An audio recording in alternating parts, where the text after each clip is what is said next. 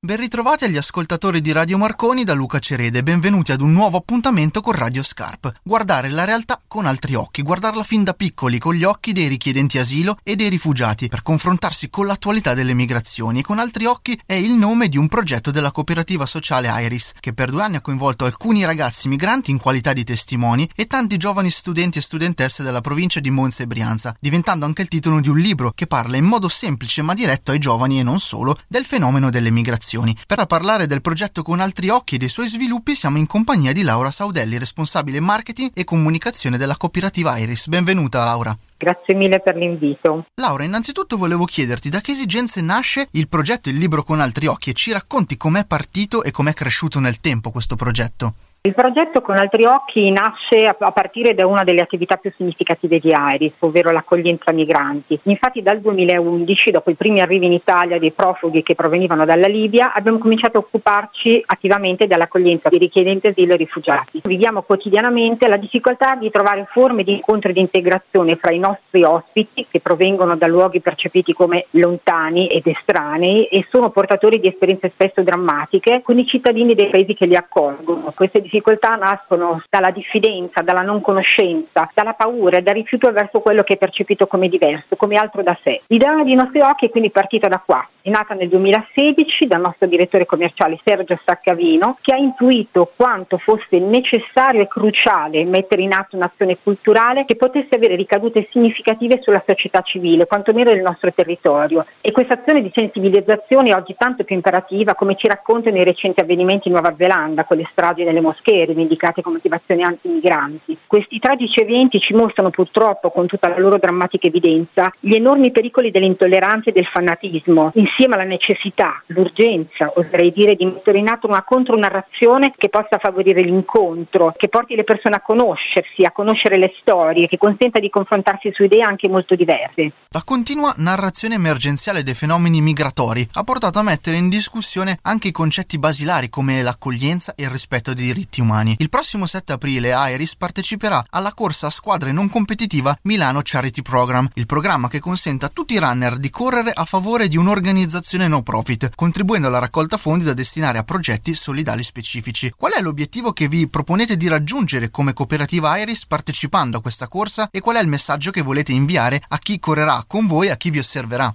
La cosa importante da sottolineare è che gli incontri nelle scuole vengono offerti da Iris in una maniera totalmente gratuita e le richieste da parte delle scuole sono sempre più numerose. Il nostro desiderio è quindi di allargare sempre di più la rete delle scuole che possono prendere parte a questo meraviglioso progetto, offrendo quindi a un numero sempre più grande di bambini e di ragazzi l'opportunità eh, di, di comprendere e di conoscere queste realtà. Ma dobbiamo fare i conti con la finitezza delle nostre risorse. Da qui l'idea di partecipare come organizzazione non profit al Charity Program della Milano Marathon con l'obiettivo proprio di raccogliere fondi fonti che andranno a finanziare il progetto e che ci consentiranno di estendere ulteriormente il nostro territorio di intervento. Tra l'altro, come dicevi all'inizio, con le nostre forze noi abbiamo anche prodotto questo libro, questo patrimonio di conoscenze che si è sviluppato in un anno di incontri nelle scuole e che vorremmo appunto potesse raggiungere un numero ancora più grande di persone. Infatti il 7 aprile correremo con 14 squadre di, di maratoneti in cui ci saranno anche i nostri migranti che correranno in staffetto con i nostri personali per sostenere con altri occhi come ci hai raccontato, il cuore del progetto con altri occhi nasce dal desiderio di far arrivare la voce dei diretti protagonisti, i migranti, ai bambini, i cittadini del domani, attraverso gli incontri nelle scuole e le parole raccolte nel libro. Partendo da quello che avete già fatto, come si può dare un'ulteriore voce all'accoglienza e come si può estendere l'intervento di sensibilizzazione culturale e sociale che la cooperativa Iris porta avanti?